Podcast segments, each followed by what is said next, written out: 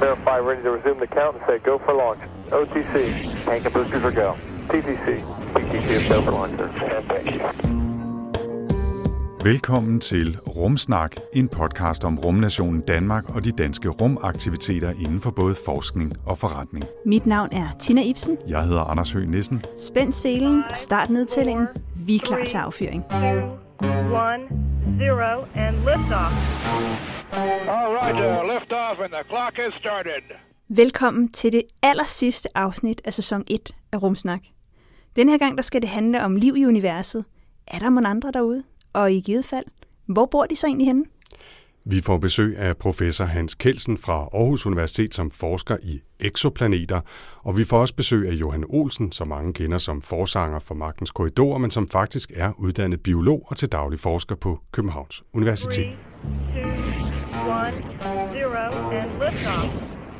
Hvis vi kigger tilbage i tiden, så lige så længe som vi mennesker faktisk har vidst, at planeterne var kloder, og jorden var en klode også, der har vi faktisk undret os over, jamen er der andre derude? Er der andre steder, der ligner vores?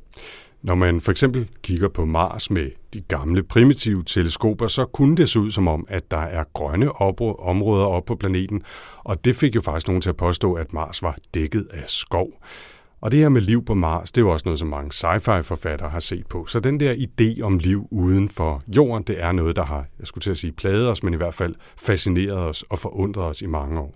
Jamen er det ikke uh, War of the Worlds? Er det ikke, uh, kommer de ikke fra Mars, de, De der store tetrapoder, eller hvad man er det, de det kaldes? De, ja. ja, ja. Men øh, altså, som tiden så fik vi øh, bedre teleskoper, og vi fik faktisk også robotter, som har landet på overfladen af blandt andet Mars og vores andre nabokloder, altså der, hvor man kan lande på overfladen. Og det vi så, det var, at der var hverken skov eller nogen menneskelignende øh, organismer eller tetrapoder for den sags skyld eller noget andet. Øhm, så næste step, det var jo så selvfølgelig at sige, jamen nu har vi prøvet at lande ting på kloderne i vores solsystem. Jamen som teleskoperne så blev endnu bedre end det, jamen så kunne vi faktisk også kigge ud af vores eget solsystem og se, jamen hvis der nu ikke er planeter med liv andre steder i vores solsystem, kunne der måske så være planeter som Jorden i andre solsystemer derude. Og en, som kan fortælle meget mere om eksoplaneter, det er Hans Kelsen. Han er professor ved Aarhus Universitet og har arbejdet med nogle af de helt store exoplanetmissioner i de seneste år. Hans var på besøg i studiet her forleden for at fortælle om forskellige slags eksoplaneter, hvordan vi finder dem og meget mere. Altså eksoplaneter adskiller sig ikke fra planeter i vores solsystem, bortset fra, at de i modsætning til planeterne i vores solsystem, som kredser om solen, så kredser eksoplaneter om andre stjerner. Så når vi sætter exo foran planet, så er det for at gøre det klart, at det ikke er en del af vores solsystem. Men ellers er der ikke som udgangspunkt nogen forskel. Det er en klode i kredsløb omkring en stjerne. Og hvor mange af de her øh, kloder har man egentlig fundet? Altså, øh, man har identificeret, og, og man er sikker på, at de kredser om stjerner cirka 4.000. Øh, og det er lidt afhængigt af, hvilke kriterier man anvender for at sige, nu er det virkelig en exoplanet. Men det er omkring 4.000, vi har nu. Der er en kandidatliste, som er længere. Øh, og når jeg siger kandidater, så er det fordi, vi regner faktisk med, at mange af de planeter er er virkelige, men de er ikke fuldstændig sikre endnu. Så vi holder sådan en to lister. En med alt det, vi stadig undersøger og prøver at finde ud af, om er planeter, og så en, som øh, vi er, sikre på, de her, eller relativt sikre på, at de her er virkelig planeter. Men det er jo kun en lille brøkdel af de planeter, vi forestiller os, der findes, fordi vi ved, at vi slet ikke kan finde alle eksoplaneter. De metoder, vi bruger, øh, tillader ikke, at vi kan finde alt, hvad der er. Så når vi regner ud, hvor mange der i virkeligheden findes, så er det sådan, at alle stjerner har eksoplaneter. Så der er nogle 100 milliarder eller 300 milliarder stjerner i Mælkevejen. Så der er mindst 300 milliarder planeter, og der er flere. Men en interessant ting er, at det faktisk er relativt nyt, at vi har kunnet se dem på, på forskellige måder, som vi vender tilbage til. Ja. Det er været et Øh, lidt over 20 år siden. Altså den første eksoplanet øh, omkring en almindelig stjerne, som vores sol, øh, blev fundet i 1995. Og den blev der jo et givet Nobelpris for i, i år. Øh, Michel Major og Didier Queloz fik øh, Nobelprisen for faktisk at finde den her første, øh, den første eksoplanet. Der har været øh, indikationer om ting, der kredser omkring andre stjerner, og specielt nogle, nogle, nogle meget eksotiske stjerner øh, før 1995, men det er den første øh, virkelige planet omkring en sollignende stjerne. Hans, øh, Vi kender jo forskellige typer af planeter i vores eget solsystem. Ja. Hvilke typer øh, af eksoplaneter findes der?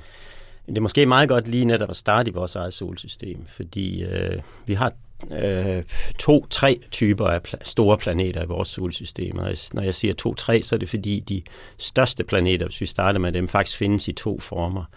Den ene af dem, vi kalder øh, virkelig gaskæmper, det er Jupiter og Saturn, som hovedsageligt består af, af gasarter, øh, og endda primært hydrogen og heliumgas.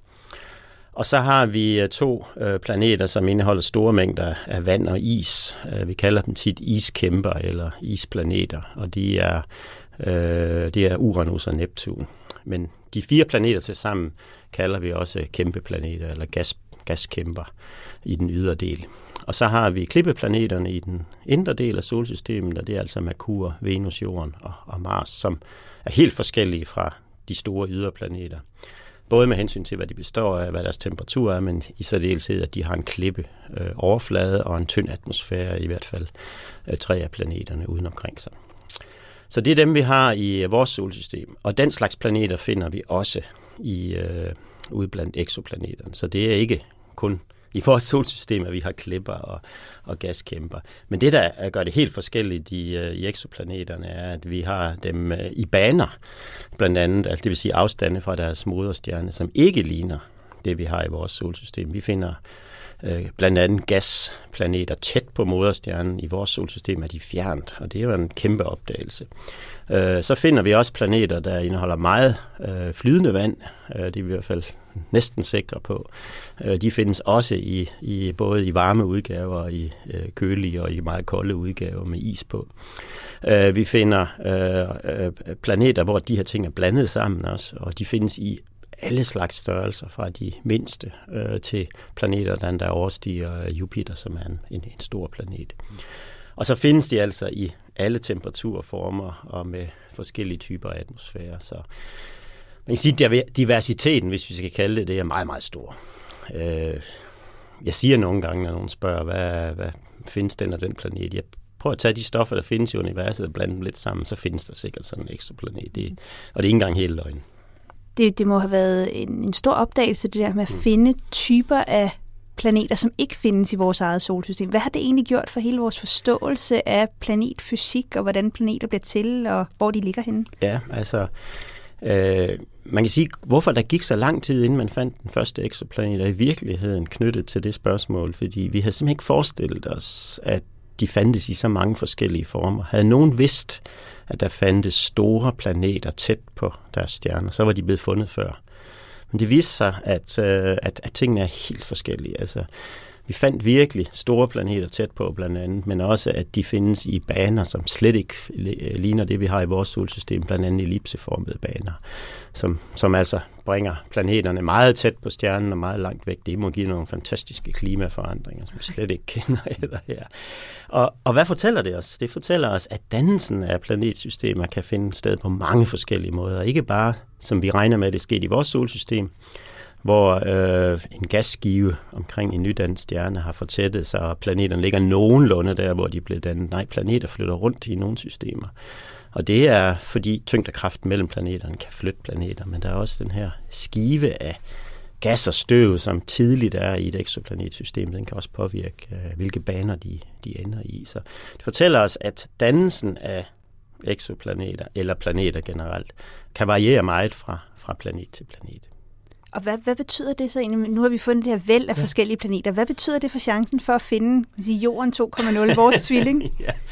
ja. øh, øh, findes der en, en jordklode derude, som ligner af vores jord? Det er selvfølgelig et utroligt spændende spørgsmål. Det er ikke al eksoplanetforskning, der handler om det, men det er da et af de rigtig store spørgsmål.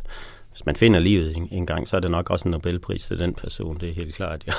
Men, men øh, det betyder for os, at, øh, at, at vi ikke bare skal lede efter det, vi kender fra vores solsystem. Altså Øh, planeter med de rigtige forhold kan godt findes i systemer, der slet ikke ligner vores eget, og i nogle baner, som, som slet ikke ligner vores. Og der er specielt to slags steder, vi kan lede mere intenst efter at finde en planet, som kunne tillade liv, som kunne ligne vores øh, jord. For det første omkring stjerner, der er meget forskellige fra vores øh, sol. Det er slet ikke usandsynligt, at, at det er der det er størst sandsynligt at finde en tvilling til jorden. Øh, det er så ikke omkring en stjerne, som, som ligner vores sol, men altså... Øh, og det tyder på, at specielt små stjerner har mange flere små planeter. Og de små planeter er dem, vi identificerer som de mest sandsynlige, hvis der skal være liv. Så øh, forskningen er ført hen i retning af, at vi skal prøve øh, meget mere intenst lede omkring små stjerner. Og det andet er, at øh, nogle af de store planeter, der ligger i de rigtige afstande, måske godt kan have måner omkring sig. Øh, hvor øh, månens, de måner, der kredser omkring de store planeter, som jo kunne befinde sig i afstanden, hvor temperaturen stadigvæk er god nok. Altså forestil jer Jupiter kredsede i den afstand, som jorden har fra solen. Og jorden så var en måne omkring Jupiter.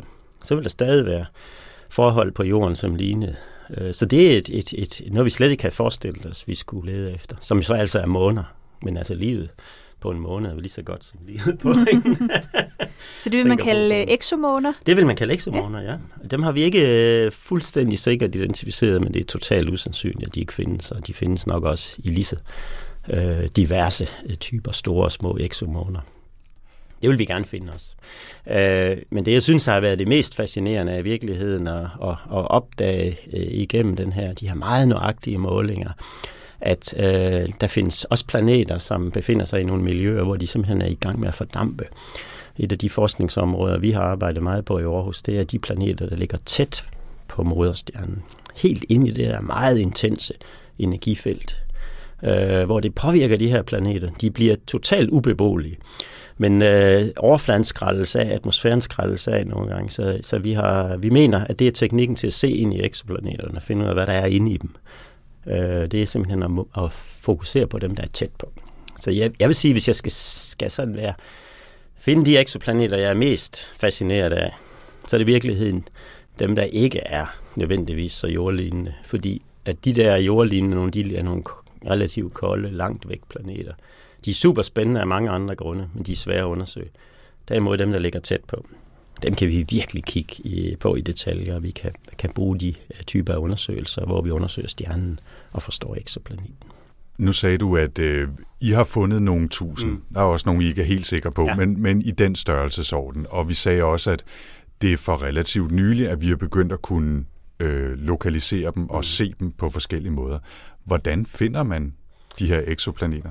Ja, der er mange teknikker, men de to primære til at finde dem øh, er enten at lede efter påvirkningen af tyngdekraften fra planeten. Altså en planet har jo en masse, og den masse påvirker stjernen på den måde, at stjernens bane, stjernens bevægelse påvirkes lidt af, øh, den planet, som er i kredsløb.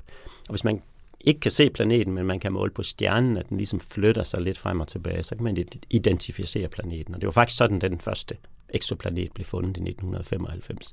Den teknik er fantastisk øh, udviklet siden. Vi kan finde meget små planeter ved den her teknik også, ved at nøjagtigt måle på stjernernes bevægelser.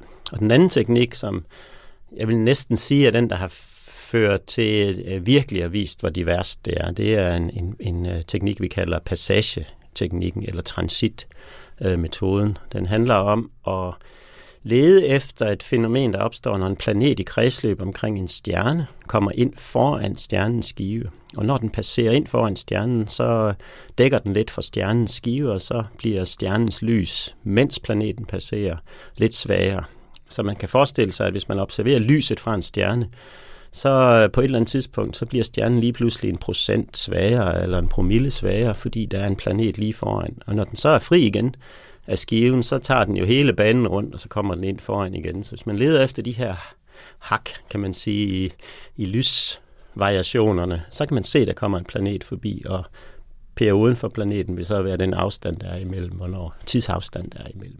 Og den teknik har blevet forfint med specielt i opsendelsen af et, et amerikansk uh, teleskop, der hedder, uh, eller hed Kepler, for det virker ikke længere, men Kepler-satellitten har været også en revolution vil du sige, at du har været med til at finde nogen, eller har du bare i kæmpe stor gåsøjne undersøgt nogen, der er fundet? Altså, jeg, jeg, jeg kan ikke sige, at jeg har været den første til at se et signal, øh, som vi så har sagt, men jeg har, har deltaget i rigtig mange af de her klassifikationsundersøgelser, hvor mit bidrag også har været med til, og, og vi har offentliggjort eksoplaneter i gruppen fra Aarhus Universitet. Men hvis jeg skal være øh, he, helt øh, øh, klar på, hvad, hvem, har, hvem har så de her ting første gang, så er der rigtig mange andre mennesker, der har arbejdet øh, dybt på at finde de første signaler i nogle af de her systemer. Men det er jo ikke bare nok at finde et signal, øh, fordi måske i nogle tilfælde er kun halvdelen af dem, der er rigtige, øh, eller, eller værre endnu, at, at kun en ud af 10 af de planet, bestemte typer af planeter viser sig at være rigtige, når man har de første signaler. Så det, det handler om, er jo at finde de rigtige. Der er ikke noget ved at, at bare sige, at jeg har fundet en eksoplanet, hvis man ikke ved, om den er rigtig. Mm-hmm. Så det arbejde har jeg deltaget mest i, så mange af de artikler, jeg har deltaget i, i eller de data, vi har publiceret, hvor vi har sagt, her er en eksoplanet, øh, der har mit bidrag været at, at sikre, at det virkelig er en planet. Så jeg er stolt af nogle af de eksoplaneter, vi har været sikre på, og, og de parametre. Men altså, hvis man skal navngive efter den første, der så det, så kommer der ikke til at være en planet, der hedder Hans Gelsen. Det, ja, det er ikke endnu.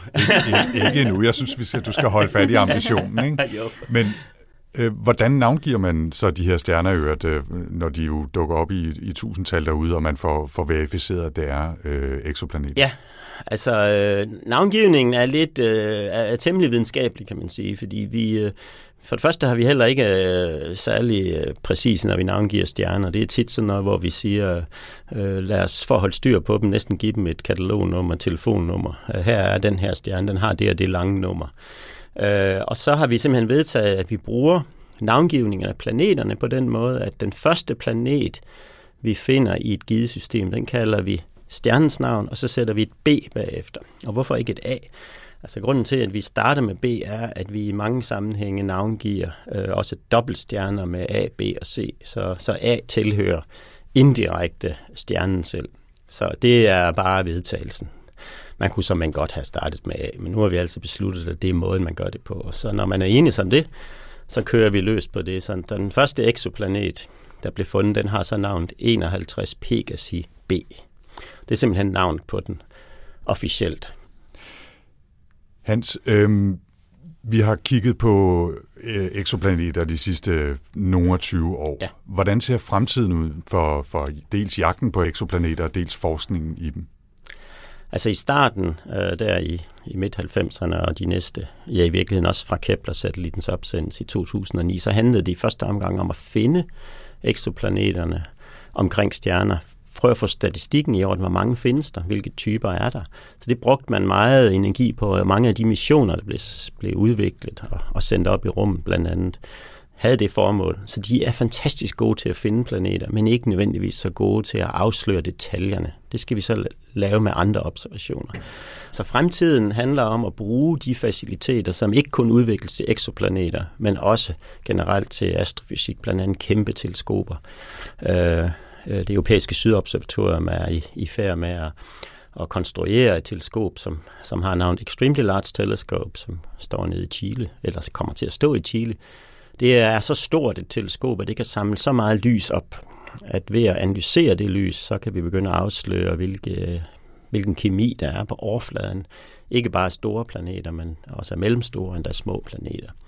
Øh, der er rumteleskoper, som øh, allerede er, er under udvikling. Et øh, teleskop, der hedder James Webb Space Telescope, bliver opsendt snart. Og så bliver øh, det er nemlig spændende med de planeter, som minder om vores jord, fordi hvis vi begynder at lave undersøgelser af atmosfæren på jordlignende planeter, så bliver det spændende, om de ligner jordens atmosfære. Er der forhold på de her overflader, som gør, at vi med nogen ret, i begyndelsen i hvert fald, kan sige, at det her er en gruppe af eksoplaneter, der minder så meget om vores jord, at vi øh, virkelig øh, må sige, der kan godt være biologi på overfladen. Og blive helt sikre på, at der er liv på nogle af de her planeter, det bliver selvfølgelig også et spørgsmål om, hvornår, hvor mange indicier skal man have. Vi kommer aldrig til at forstørre og se, at der er en val eller en elefant eller et eller andet på overfladen. Så vi kommer til at kunne se eksistensen af liv, hvis det er der, indirekte. Og det kunne for eksempel være ved at se affaldsstofferne fra livet. Altså vi producerer affaldsstoffer, kan man sige, eller den kemi, vi indgår i, den ændrer vores atmosfære. Vi kalder det biosignatur, øh, og, og en af de biosignaturer, det er på især øh, veludviklet liv, kan man sige, eller højt udviklede livsformer, det er ilten i jordens atmosfære. Kunne vi finde den derude, så vil vi se i hvert fald, at der formentlig kunne være processer, der ligner dem, vi har her på jorden. Men det kunne også være, at vi fandt noget, der var endnu mere øh, åbenlyst. Altså, øh, nogle af de her teleskoper får så store øh, følsomheder, at hvis der virkelig findes for eksempel en fuldstændig skovklædt planet, og vi kan tage et spektrum af den, og det ligner spektrat fra, fra, fra planter, øh, ja, så kan vi begynde at sige, at der er ikke, det her er ikke klippe. Det er ikke skyer. Der er et eller andet, der tyder på, på den her overflade er der noget, der direkte ligner plantevækst, for eksempel. Det er det, vi simpelthen skal lede efter. Men på grund af diversiteten i alle de her planeter, så kan man måske også forvente, at kemien derude er mere divers, end vi tror. Fantastisk. Jeg konfronterer dig bare lige, apropos ja. det der med forudsigelser, øh, med en kronik, du skrev øh, i 2015, ikke, hvor du sagde, jeg vil ikke blive overrasket, hvis vi inden for 5-10 år ser de første målinger, som viser tegn på Nej. biologisk aktivitet på en fjern eksoplanet. Nu er halvdelen af den tid så gået. Ja. Øh, er du stadigvæk øh, optimistisk på den? Den, den, det, jeg skrev i den kronik, var, står, jeg, står jeg fuldstændig ved stadigvæk. Og jeg havde selvfølgelig ikke forventet, at det var de, i begyndelsen af de 5-10 år, at vi fandt tegn, ikke liv som sådan, men altså tegn på, at, at der er nogle planeter her, der, der, der er i overensstemmelse med, at der kunne være liv på dem.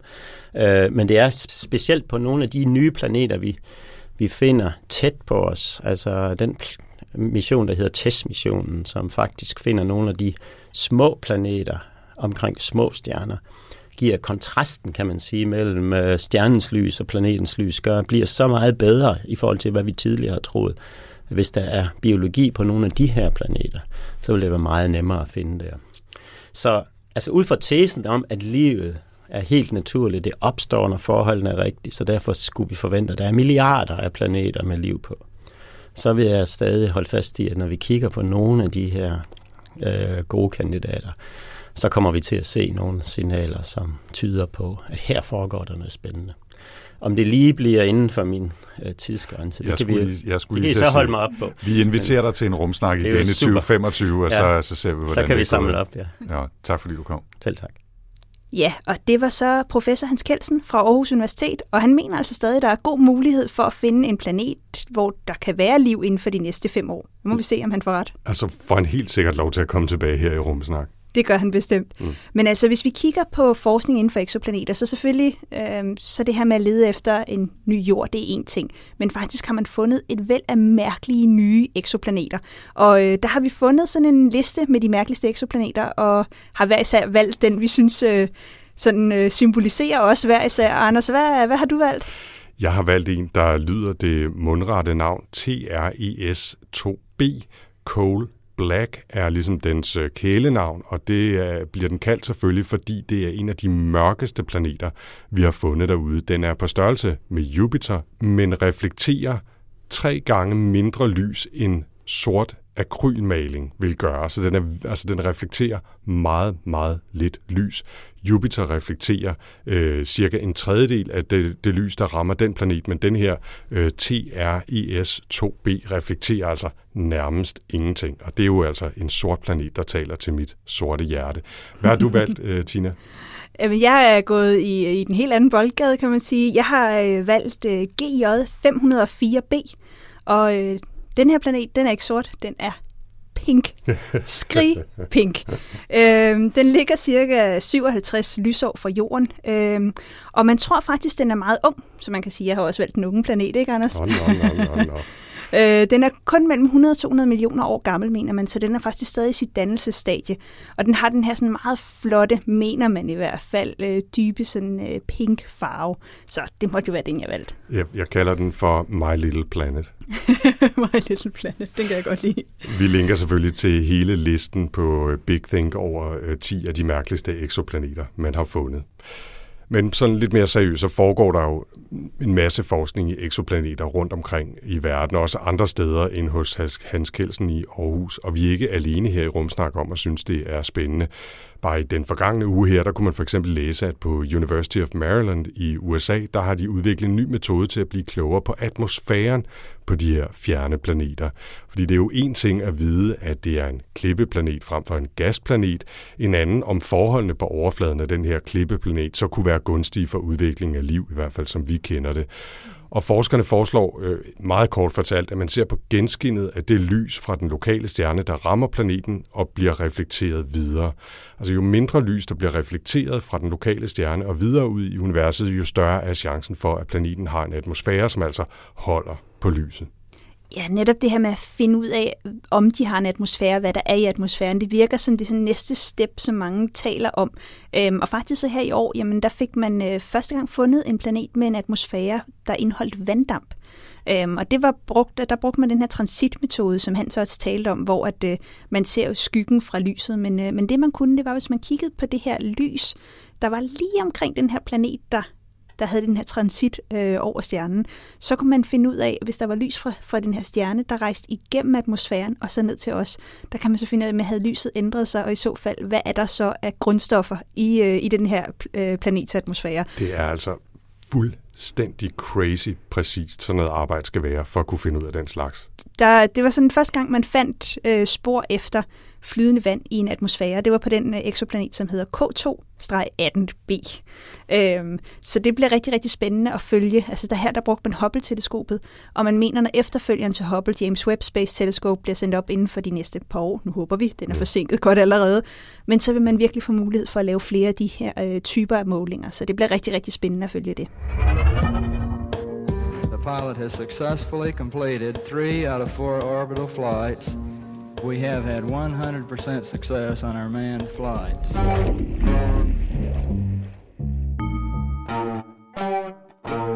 Men apropos atmosfære og liv, hvis vi så finder en planet, der minder om Jorden, en Jorden 2.0, som vi kalder den, er der så også liv på den. Og det kommer jo lidt an på, om liv er noget, der opstår lige så snart der er de rigtige betingelser til stede, eller om vi bare var ekstremt virkelig, altså nærmest usandsynligt heldige for de der små 4 milliarder år siden her på jorden, hvor, hvor vores liv opstod.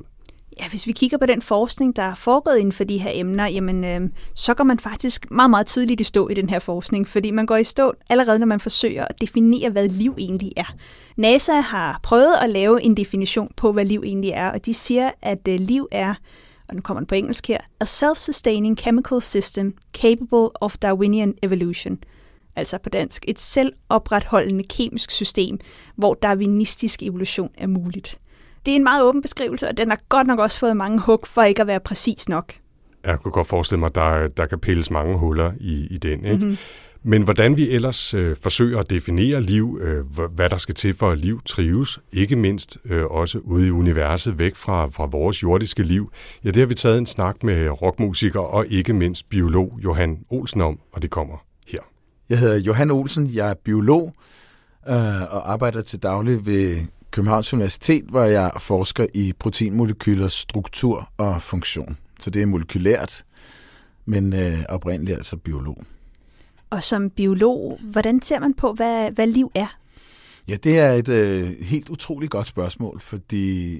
Og det var da godt. Det er et øh, spørgsmål, der ikke rigtig er besvaret. Der, der er sådan forskellige øh, udgaver af en, et for, et forsøg på definitioner, men øh, det er ret svært at, at sådan pinpointe lige præcis, hvad liv er. Vi har sådan en intuitiv forståelse af det, og vi kender jo kun her på jorden til én type liv. Den er så temmelig divers, altså alt fra arkæer og bakterier over til eukaryoter, ligesom os.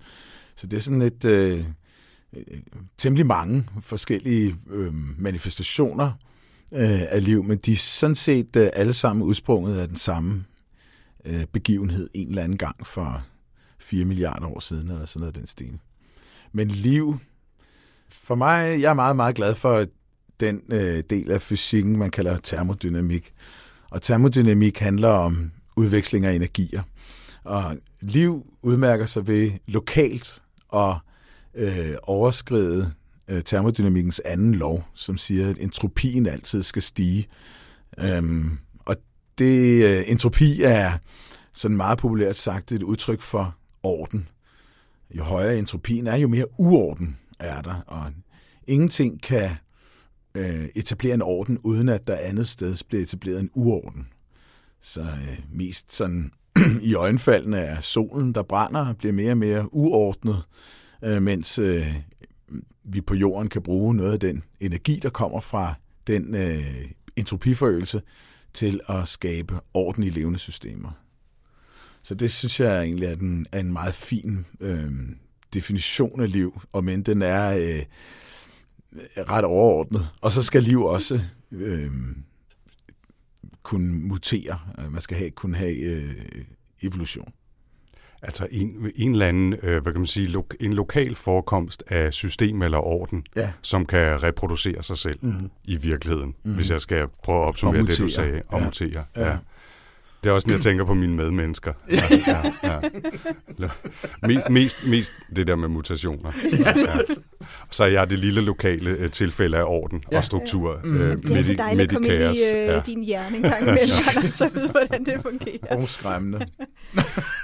det vil nogen sikkert også sige. Du nævnte, Johan, øh, at vi mener, at livet på jorden opstod for cirka 3,5-4 milliarder år siden. Mm. Hvad er de gældende forestillinger om, hvordan livet opstod? Ja, det er der en del af.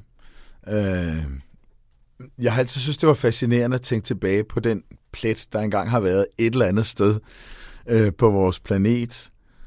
Det er en plet, som vi kalder Luca, Last Universal Common Ancestor, som, øh, som er, er ophav til alt det liv, der findes i dag. Men hvordan Luca så ud, er der ingen, der ved. Og hvordan Luca opstod, er der ingen, der ved. Der er nok også der, vi kommer til grænsen for, hvad vi overhovedet kan komme til at vide. Fordi man kan ikke ekstrapolere tilbage til det, der var før. Der var gener og proteinmolekyler og sådan ting. Der, der har været et eller andet, der har kunnet øhm, reproducere sig selv og have en lokal orden øh, ved at tage energi udefra. Der har været nogle meget sexede øh, bud på, på øh, det, det første liv, og hvordan det kunne opstå. Øhm, ud fra sådan nogle rent termodynamiske overvejelser, som jeg, som jeg er ret glad, glad for. Øhm, men man skal altid huske på, at når man diskuterer de her ting, så øh, overtræder man en anden lov, som ikke har noget med termodynamik at gøre, men øh, en lov om, hvordan man dyrker videnskab. Det gør man ved, at man observerer ting, og så på baggrund af de observationer, så laver man en model. Og øh, den model må aldrig være mere kompliceret og indeholde flere parametre, end, øh, end de, dem, man har fra sine observationer. Og, og nu kan vi ikke observere Luca. Vi kan tage en masse øh, erfaring andre steder fra, og så kan vi optænke et scenarie. Men det vil altid være optænkt. Altså, vi har ikke nogen observationer, der kan eftervise. Der er ikke nogen, der har lavet liv på jorden. Det, man har ikke kunnet eftergøre den øh, øvelse der. Så er der nogen, som mener, at livet allerede fra starten måtte være øh, forsynet med en masse ret komplekse molekyler, som det stoffer, som kunne indgå i de her, den her Luca, og øh, som mener, at de eventuelt kunne være kommet hertil på meteorer. Der er sågar folk, der mener, at livet er kommet hertil med meteorer. Det, der hedder øh, med det smukke ord panspermi, Øh, at der simpelthen er liv ude i universet, som, øh, som flyver rundt på forskellige på meteorer derude. Og der vil jeg sige, der, der er den der det der krav om observationer mod parametre virkelig overtrådt, fordi der vil jeg mene, at, at en simplere forklaring ville være, at det var opstået på jorden. En væsentlig simplere forklaring ville være, at det var opstået på jorden. Vi har alt muligt. Muligheden for, at liv skulle opstå, synes jeg ikke er så, virker så absurd. Helt, ja. det, det er jo også bare en fantastisk måde at skubbe problemet længere væk på, altså i nærmest bogstaveligste forstand. Ja, ja så er livet kommet til øh, jorden udefra, men hvor, hvordan pokker det opstod det andet sted, hvor det så kommer fra? Det, altså, der er, også, der er vi jo lige vidt, ikke? Ja, og jeg synes også, der er det store fundamentale problem med den teori, at det liv, der så skulle være kommet hertil, skulle jo have noget at spise. Mm. Og, og det ved jeg ikke, hvor det skulle få fra. Altså, så det, det, det, det synes jeg er et fundamentalt problem. Hvis livet opstår ud fra, hvad skal vi sige, meget fundamentale øh, stoffer, der fandtes på jorden, øh, på urplaneten, så ville den jo kunne spise de stoffer, for det er de stoffer, den er opstået af, og det vil, det vil når jeg siger spise, så ved lytteren godt, at det jo ikke har ikke været en, øh, det har ikke været en øh, tiger, der gik rundt. Der er en enkelt lille, jeg ved ikke, om man kunne kalde det en celle engang, men jo, det har måske været en lille, et lille aflukke i hvert fald. Øhm, og og det, det har jeg svært ved at se, man skulle kunne argumentere for, at et allerede opstået liv skulle have noget at, at gå fliser her. Men, og sandsynligheden for at ramme jorden sådan helt bizart lille. Altså en meteor, der kommer flyvende og rammer jorden. Ja, der var masser af meteorer, der ramte jorden, men det var også efterladenskaber for den debris, der, der har været i forbindelse med solen blev dannet og sådan ting. Så, så nej, den er jeg ikke så glad for. Noget af det, når man, når man tænker på den tidlige jord, og faktisk også hvis livet skulle være kommet hertil fra universet, så må det jo have kunne tåle en hel del i forhold til for eksempel os mennesker. Altså, vi er jo rimelig sådan, Altså det første liv? Ja, det første liv, øh, men også når man ser på meget liv i dag. Altså, hvad, hvad kan livet egentlig tåle? Altså, vi mennesker som organismer øh, kan jo ikke tåle store temperatursvingninger, eller for meget salt, eller så videre. Men, men så vidt jeg har læst, så findes der typer af liv, der virkelig sådan er hårdført, og kan tåle meget værre øh, Øh, omstændigheder, end vi kan. Ja, ja, altså øh, hvis vi nu taler om liv bare på jorden, så, så er der altså en del af det, der hedder ekstremofile organismer, som kan leve altså under fuldstændig absurde forhold.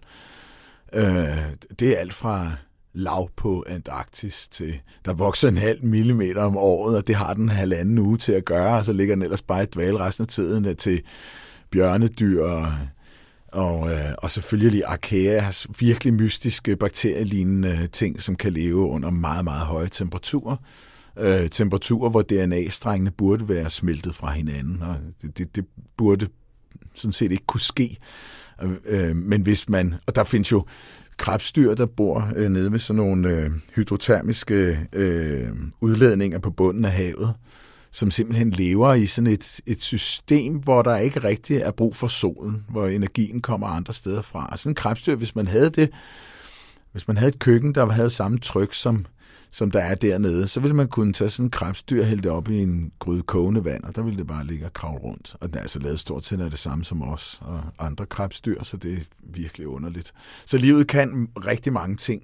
Når vi så kigger på øh, øh, den eventuelle tilstedeværelse af liv på andre planeter, øh, så, så øh, har vi en lidt en tendens til øh, det antropomorfe, øh, kunne man vel næsten sige, eller det terramorfe, at vi så ligesom siger, at det må jo ligne os. Så hvis vi skal finde liv på en anden planet, så skal der jo gerne være et eller andet sted mellem minus 50 og plus øh, 50 grader, og ikke mere eller mindre end det, og så skal det være vand, og så skal det være... Altså, så, så vi, vi synes ligesom, at det bør ligne jorden for at kunne... Og det, det er måske ikke rigtigt. Det kan godt være, det er rigtigt, men det er måske ikke rigtigt. Altså, flydende systemer er gode, fordi så kan stoffer bevæge sig i 3D. Så hvis man har en diffusion af stoffer i 3D, så, så, så øh, spontan øh, hvad hedder sådan noget, assembly, øh, samling, af, samling af, af, af molekyler i en eller anden ordnet enhed øh, går væsentligt hurtigere og mere, altså, grotesk meget mere sandsynligt, end hvis det var i 2D. Så derfor er væske en rigtig god ting. Men du kan jo godt have en metansø, for eksempel. Men altså, det, det, det er svært at forestille sig noget, man ikke har set. Og det, det er svært at, altså, man kan ikke tænke ud af boksen. Der skal være lidt af det inde i boksen, når man begynder at tænke, og, og, og forestille sig liv radikalt anderledes for vores, det, det, det er svært. Ikke? Det, det kan jo være krystaller, der vokser i en million år, så knækker de over i to, og så vokser de en million år og knækker over i to og muterer lidt på vejen. Altså det, det er jo lige før, at man kunne kalde det liv også. Ikke? Så det, det er svært at, at sådan begrænse det til, til kulstofbaseret øh, liv ved stuetemperatur. Ikke? Det, livet på jorden, er, altså da det opstod, der, der kan det godt have været opstået i et meget, meget, meget stille og sådan helt homogent øh, miljø med en fornuftig temperatur og sådan ting, fordi der har været masser af sprækker og områder og små laguner rundt omkring, hvor det har været muligt at, at sidde i nogle porer i nogle sten og sådan og, og udvikle sig der. Så, så det behøvede ikke at være så ekstremt dengang. Og men der selvfølgelig var en del vulkansk aktivitet og, og meteorer og nedslag, så der har været ret aktivt på den måde, men, men der kan være områder, hvor der har været stille og fredeligt. Så det, men, men da det først opstod, så var det jo muligt at knække. Så, så har vi jorden været igennem nogle perioder, hvor det har været så ekstremt, at det er svært at forstå, at, at der stadigvæk at livet simpelthen overstod det. Der har været så mange masseuddøende, ikke? Altså, jeg mener, før den kambriske eksplosion havde vi sådan en periode, hvor jorden var fuldstændig dækket af is. Nogle gange, nogle steder har det været lidt tøsne, ikke? Men det har været, den har været hvid udefra. Det har bare været en stor klump is. Det overlevede livet også. Det, det er sgu underligt. Så i virkeligheden er, mm, at vi alle sammen øh, efterkommer af ekstremofiler Ja. øh, på en eller anden måde, ikke? Fordi Ja, det, det var, er- det var det dem, er- der overlevede. Ja, altså, de er- kunne klare de her virkelig øh, hårde belastninger. Ja. Med far for lige at gribe tilbage til noget, det vi talte om tidligere, så øh, har der jo været de her forsøg på at, at skabe liv, altså at genskabe den her, øh, den her lille øh, pyt, øh, eller hvordan det var, øh, Darwin formulerede det i, mm. i sin tid, øh, og, og, og skabe omstændighederne for liv og se, om der kom noget. Men vi har, det er jo ikke, det er ikke lykkes, mig bekendt. Øh, og og øh, i virkeligheden tror jeg heller ikke, at livet er opstået to gange, mig bekendt, Det- øh, på jorden, Ja. eller er det? Det, det synes jeg faktisk er et af de allerstørste mysterier. Fordi det kunne tyde på, det kun efterlader en med den grimme tanke, at det stort set er usandsynligt, det sker. Fordi hvorfor skulle det kun være opstået en gang? Den her diskussion har jeg haft med flere, også i, af mine fagfælder, som siger, at det kan da godt være, at det opstod flere gange. Der var bare en af dem, der havde succes til at komme videre i systemet. Og det kan også godt være. Det kan også godt være, at der har været andre typer liv, som så har er døde under en eller anden masse uddøen øh, kort tid efter. Det er heller ikke usandsynligt, men det, det virker jo underligt, faktisk. Og det virker også underligt på så fredelig en planet, som vi har i dag, at man ikke har detekteret noget, som var levende, som er levende, men som ikke tilhører sådan den almindelige, det, altså som ikke er en, afkom, en efterkommer af Luca. Det har man aldrig set. Nu, nu øh, har vi i den her episode talt om, om eksoplaneter også, og, og det er jo noget, vi kigger på, både for at lære om vores egen planet og vores eget solsystem, men jo også med den der evige nysgerrighed, om det måske kan lade sig gøre at finde liv derude. Mm. Hvad tror du, Johan? Altså, tænker du, altså, hvis det kan lade sig gøre her, så kan det godt lade sig gøre andre steder også, uanset om det så er opstået en eller flere gange øh, her på jorden, og uanset om vi ikke selv bare kan gøre det i laboratoriet. Hvad tænker du? Øhm, for det første så tænker jeg, at det er sådan et spørgsmål, man i virkeligheden, hvis man arbejder med videnskab, bør sige, det ved jeg ikke til. Fordi det kan man ikke udtale. Vi har, vi har kun én observation af liv. Og øh, så, så det faktum, at livet er opstået på jorden, lad os nu antage, at det er det, der er sket, så kan vi jo undre os over, at det skete så tidligt i jordens historie, for det skete faktisk meget tidligt. Lavaen var knap nok smeltet, havde jeg sagt, så opstår der liv. Øh, jeg vil skulle lige have lidt vand også, og så, så opstår der liv. Og så tænker man, jamen så må det jo være sådan rimelig lige til, at det opstår, han er sagt ud fra, simpelthen som et, en konsekvens af de fysisk-kemiske regler, som, som øh, molekyler og atomer de, øh, må følge. På den anden side, så har vi, øh, må vi også konstatere, at det kun ser ud til at være opstået den ene gang. Det ved vi så ikke, men det kunne måske se sådan ud, fordi der findes kun én type af liv på jorden, og det har en fælles oprindelse. Når det er sagt, så, så vil min intuitive fornemmelse øh, være, at øh, der, vil være, der må være liv masser af steder. Det vil jeg da bestemt tro. Og det fortalte altså her biolog Johan Olsen. Ja, og jeg har i øvrigt lige et lille fun fact om, øh, om Johan, som er relevant her, fordi mange kender ham jo ud over øh, hans arbejde som biolog, også som, som musiker og sanger. Og Johan, han har faktisk spillet med i en genfortolkning af Frankenstein på det Kongelige Teater tilbage i 2013, tror jeg det var. Og det er jo en historie, der handler om at skabe liv, så alting hænger på en eller anden måde øh, sammen her. Hans, hans virke, hans optræden og nu øh, hans besøg her i Rumsnak. Ikke? Det er sjovt, de der små forsøg, man har lavet med at skabe nyt liv, der har man faktisk også brugt sådan elektriske ladninger, sådan rigtig Frankenstein-agtigt. It's alive! ja, It's alive! Prøv at tænke nogle forskere, der står der i laboratoriet lige pludselig, hvis, de, hvis man får skabt kunstigt liv på et eller andet tidspunkt. Og så. Ja. Nå, man kan jo øvrigt øh, lige supplere Johans øh, sådan termodynamiske beskrivelse af liv med den her, som vi har fra professor Claus Emmeke via videnskab.dk. Han er jo en af, uh, Claus Emmeke er en af dem, der har forsket meget i det her, også videns, videnskabsteoretisk, og han siger, at de biologiske grundprincipper for liv er, at det skal være en levende organisme, som har en interaktion med omgivelserne på en eller anden måde, igen lidt upræcist og åbent på en eller anden mm-hmm. måde. Bestemt. Det skal være noget levende, som potentielt kan reproducere sig, ellers så dør de hurtigt ud, det siger også lidt sig selv. Ikke? Jeg går lige potentielt. Altså, Ja, det, det er jo ikke sikkert, at det gør det, men det Nej, skal have muligheden det for skal at kunne muligheden gøre for det. det, Ikke? ja, Det er jo okay. ikke os alle sammen, der får børn, vel? det er rigtigt. Noget levende kan indtage og omsætte energi, og på den måde opretholde sig selv, ja, det er naturligt nok. øh, eller- Metabolisme, ja, Præcis. det giver fin mening. Og så har en levende organisme noget information, der kan styre dele af den, generelt vise, hvordan visse komponenter skal bygges. Og det var altså et citat her fra videnskab.dk, der havde talt med Claus Emmeke om, hvordan biologisk liv skal beskrives. Ja, men øh, jeg tror, nu har vi taget NASA's og Claus Emmekes øh, beskrivelse af liv, så nu kommer vi det nok ikke nærmere den her omgang. Jeg vil i hvert fald ikke kloge mig meget mere på det, for jeg er ikke biolog. Men jeg kunne forestille mig, at vi ikke er helt færdige med den her snak. Så må ikke, at øh, Rumsnak kommer forbi det her emne igen i øh, næste sæson? Det tror jeg helt sikkert, vi gør. Okay, it's a nice ride up to now. Og med det er Rumsnak landet for denne gang. Ja, og det var faktisk den øh, aller sidste officielle episode af sæson 1. Det er gået stærkt, synes jeg. Ja, de fløjet forbi med Voyager-fart på omkring 60.000 km i timen. Sådan føles det i hvert fald. Ja, bestemt. Mm.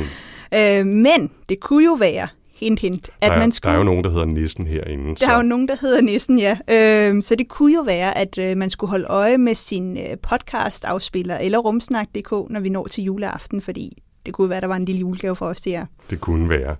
Vi minder også om, at der altså kommer endnu en sæson af Rumsnak næste år. Thomas B. Tries Fond har været så flinke også at støtte produktionen i foråret, så vi øh, vender tilbage i februar 2020 med flere fantastiske historier om danske rumaktiviteter. Yay, det glæder vi os til. Det gør vi. Og hvis øh, I sidder derude og har nogle ønsker til, øh, hvad vi skal snakke om i sæson 2, så øh, må I meget, meget gerne dele det med os. Det kan I gøre på vores Facebook-side eller på vores Twitter. Der kan man enten bruge hashtagget rumsnak, eller man kan finde mig på at Tina Ibsen. Og jeg hedder snabelag 4ND3RS på Twitter. Og hvis du skulle have lyst til at give os en rating i iTunes, så vil det også være rigtig fornemt. Det kunne være, at der var andre ruminteresserede derude, der lå sig inspirere. Vi takker selvfølgelig, uanset hvor mange eller få stjerner du giver. Ja, og øh, sæson 1 af Rumsnak har været sponsoreret af Thomas B. Tries Fond og er produceret af Potlab. Jeg hedder Anders Høgh Nissen. Og jeg hedder Tina Ibsen. Tak for denne gang.